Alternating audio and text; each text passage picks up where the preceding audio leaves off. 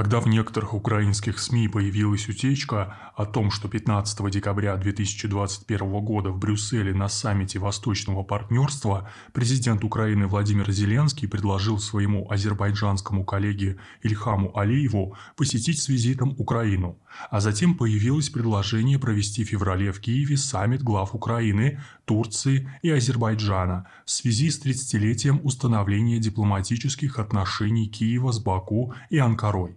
Это воспринималось в контексте выдвинутой президентом Турции Раджепом Таипом Эрдоганом посреднической мировой инициативы между Киевом и Москвой. Интрига закладывалась в сценарную разработку этого проекта. Анкара подходила широко, указывая на отношения между Москвой и Киевом, выводя за скобки проблемы Донбасса. Согласно некоторым турецким источникам, Эрдоган намеревался реализовать проект, напоминающий закавказскую формулу 3 плюс 3, Россия, Турция, Иран, Азербайджан, Армения и Грузия, без участия США и ЕС в системе региональной безопасности. В этой связи глава МИД России Сергей Лавров допустил, что лидеры России и Турции могут обсудить предложение Анкары, напомнив при этом, что Кремль в лице пресс-секретаря президента России Дмитрия Пескова уже отреагировал на это, сказав, что Россия не является стороной данного конфликта. Так проблема была сужена. Посредничество Анкары и то только на территориальном уровне воспринималось исключительно в формуле «Киев-Донбасс» и вне формата Минских соглашений.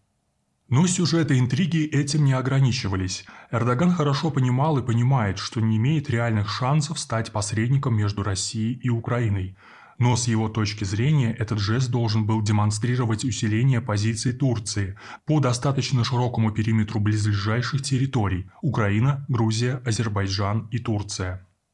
Активную игру на этом направлении ведет и Киев. Как рассказала чрезвычайный и полномочный посол Азербайджана в Украине Эльмира Ахундова, 14 сентября 2020 года президент Украины подписал указ о новой стратегии национальной безопасности страны. В пункте 36, который Азербайджан вместе с Турцией признаны стратегическими партнерами Украины.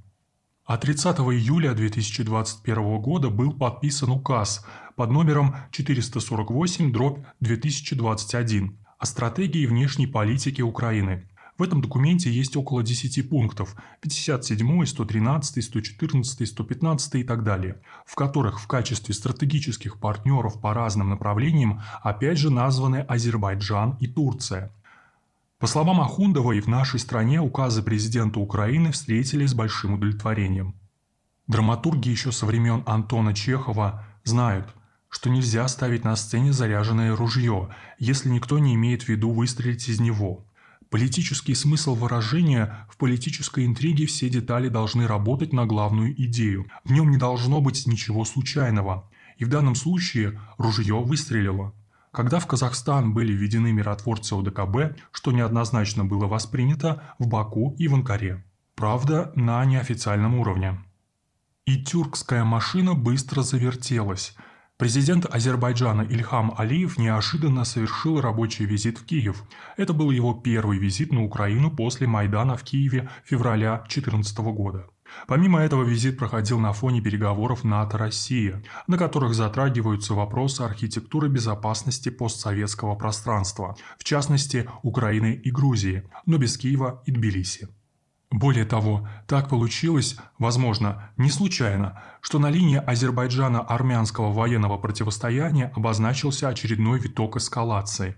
По некоторым данным, в этой связи Ереван обратился к Москве, Вашингтону и в мониторинговую миссию ОБСЕ. Но почему-то в Баку стали предполагать, что это якобы первый шаг к появлению военных ОДКБ на территории Армении, которая чисто случайно оказалась в эти дни председателем ОДКБ. Тем не менее, Алиев стал связывать эти акции с возможностями Армении откуда-то получить помощь и пригрозил таким помощникам какими-то ответными карами. При желании его слова можно интерпретировать как угрозу, причем не только в адрес Армении, но и других стран-членов ОДКБ. Теперь о видимой части визита Алиева в Киев. По результатам переговоров с Зеленским Алиевым было заявлено, что он готов к сотрудничеству с Киевом во всех сферах. Зеленский уточнил, что стороны подписали декларацию, где выразили готовность совместно противодействовать гибридным угрозам, а также обеспечивать мир и стабильность в Черноморско-Каспийском регионе и за его пределами. По его словам, речь идет о создании транспортного коридора, возможно, в рамках ГУАМ, который объединяет Украину, Азербайджан, Грузию, Молдову. Кстати, о планах создания транспортного коридора между Киевом и Кишиневым Зеленский говорил ранее на встрече с президентом Молдавии Майи Санду. В перспективе этот коридор сократит путь между двумя городами до 5-6 часов, став самым коротким путем из центрального региона Украины в страны Центральной и Юго-Восточной Европы, сообщается на сайте Офиса президента Украины. Однако тогда речь о включении в систему Азербайджана и Грузии не шла. В целом итоги переговоров солидные. Четыре меморандума, соглашение и совместная декларация, что свидетельствует о том, что визит Алиева в Киев тщательно заранее прорабатывался, хотя, судя по всему, сроки его были перемещены. Да, и о закулисной части этих переговоров станет известно не скоро. Личная встреча лидеров стран проходила в закрытом режиме. Баку и Киев будут выжидать завершения цикла больших разборок в большой политике и только потом озвучат свои другие геополитические решения, которые наверняка имеются. Будем ждать.